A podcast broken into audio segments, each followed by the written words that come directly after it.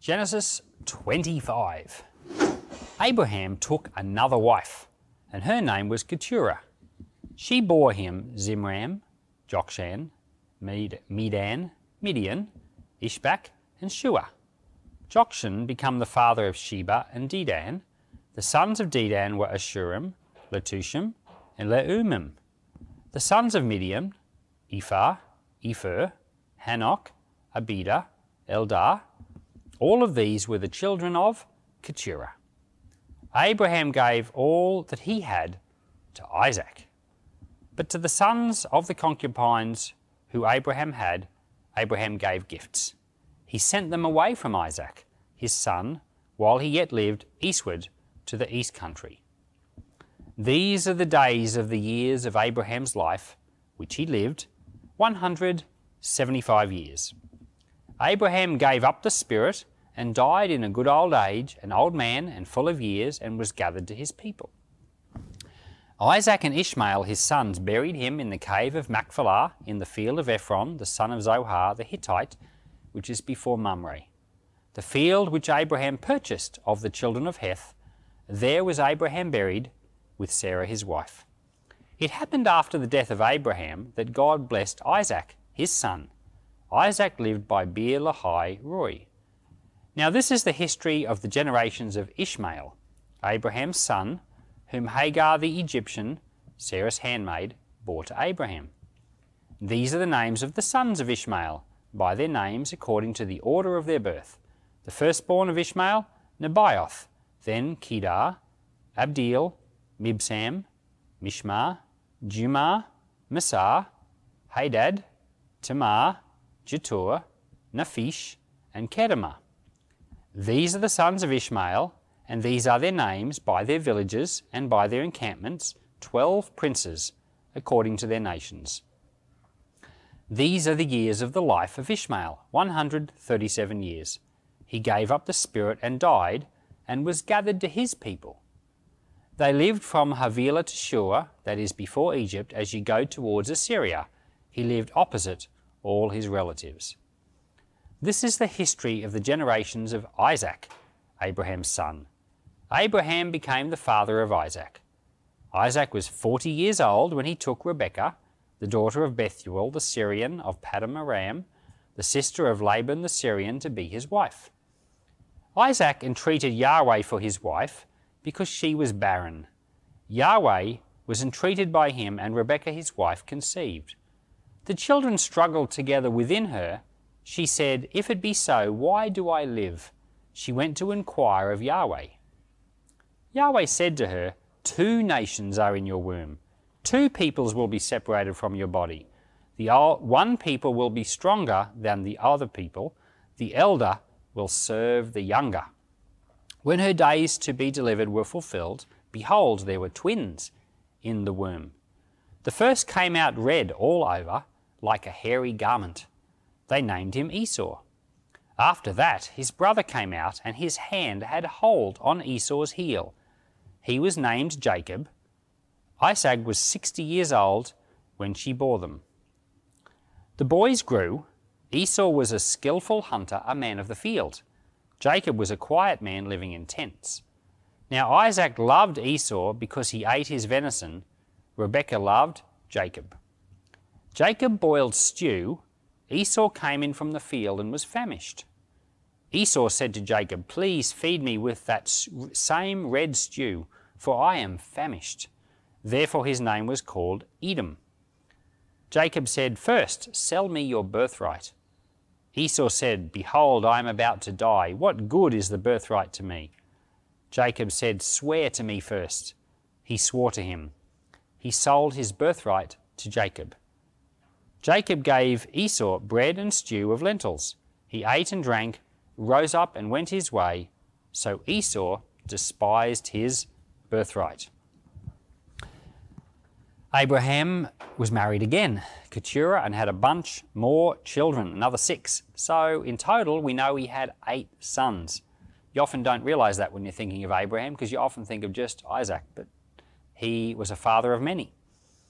When Abraham died, his two sons attended the burial, and at this point, Isaac was 75 years old when he buried his father, and Ishmael was 88. So they were already quite elderly by our standards. And um, but then Isaac, you know, Isaac's wife Rebecca struggled to have children, and um, but you know Isaac prayed and she she got pregnant and there were twins, and these twins, uh, Isaac and Jacob, um, sorry, Jacob and Esau, these twins, um, we often think that they never ever uh, knew their grandfather Abraham. Just the way that the Bible tells the story, and, and you know, it says that Abraham was elderly and, and this is what he did. And the Bible doesn't tell it in like a chronological, straight through version. It often tells this story and then this story, but sometimes they're overlapping. And you don't kind of realize that unless you kind of analyze it more closely. But Abraham was actually alive at the time of Jacob and Esau's birth, and he lived for another 15 years. So there's an overlap. And so that's an interesting thing right there. So we, these boys knew their grandfather, Abraham, and because a lot of these people were living long ages, like Abraham lived 175 years, and um, but even if you go back to earlier in the book of Genesis, you've got people like Noah living nine, uh, he lived 900 years. You've got Adam living 930 years. And you've got these huge ages where so many of the generations actually overlap. And it's a very interesting exercise to get a spreadsheet and put them all out on there and see the overlap for yourself. And uh, one of the things that I find interesting is that the overlap between Adam to Noah is only is so great that Noah was alive at the time of Adam's son Seth. In other words, Adam would have told all these generations what it was like walking with God in the Garden of Eden and any one of them could have told Noah. In other words, there's a, there's a huge relay of information. It's not watered down by Chinese whispers because so many generations overlapped. And even from the time of Noah right up to these boys, um, Jacob and Esau, there's only about two or three retellings. It's, you should go and do that exercise. But these boys are born.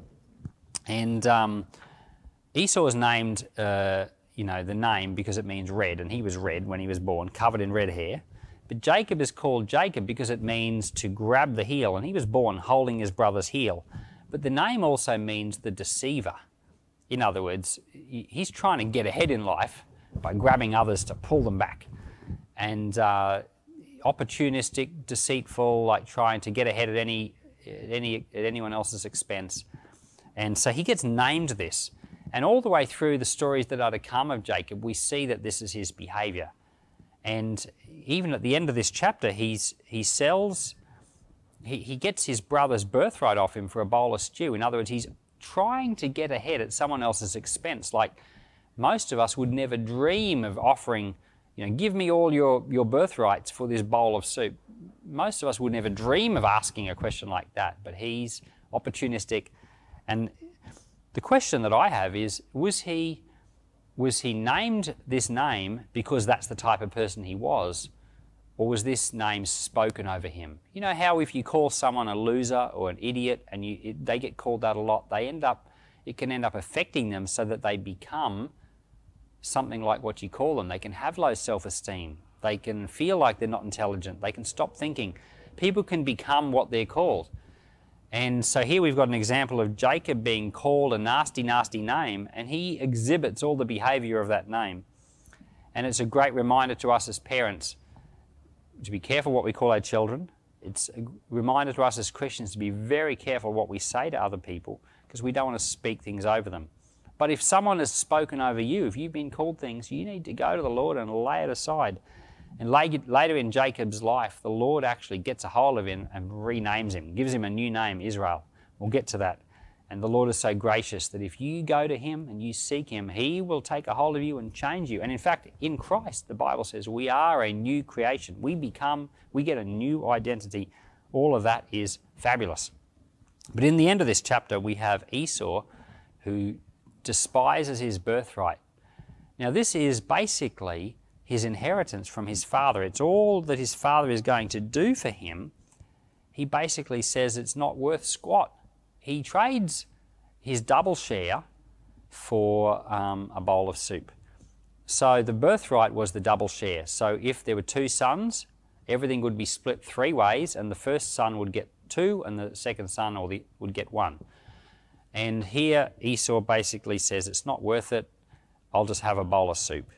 And he despises that. Imagine the impression you give to your family when you say, when you have an attitude like that. And there are actually a lot of Christians in church who have a similar attitude towards the things of the Lord. The Lord has got uh, in store for us great inheritance. The promises of God are so wonderful. For example, you have preachers who, who pour their hearts into preaching. They research the scriptures, they want to find out what the Lord is saying, they prepare. Some of them will spend 10 or 20 hours a week preparing a sermon. They'll come and do their best preaching it. And people sit here in the congregation and don't care, fall asleep. And what they're really doing is despising their inheritance, uh, despising what God is trying to give to them, even though it's coming through very humble means. And the truth is, we all do this. We all do this in various ways, and we shouldn't. So, what we can learn from this chapter is that, that we need to be people that, that look at what God has done for us and, and say, you know what, I'm going to be like Jacob. I'm going to do all I can, even if it's a bit underhanded, to get what I can get. Except we're trying to get what we can of God. We're trying to get what we can of God by any means possible. And even though Jacob was underhanded in his, some of his methods, he demonstrates for us that desire to get. And if it's good, if it's from the Lord, we should have such greedy enthusiasm for the Lord's things. So, Father, help us to have, to be like Jacob, at least in this one regard, that we want to get our hands on our godly inheritance no matter what. Help us not to be like Esau, who just didn't care. Lord, forgive us for the times we just haven't cared. Let grace come to us to be the people of God with a big heart. So bless, bless all those watching and listening today. In Jesus' name.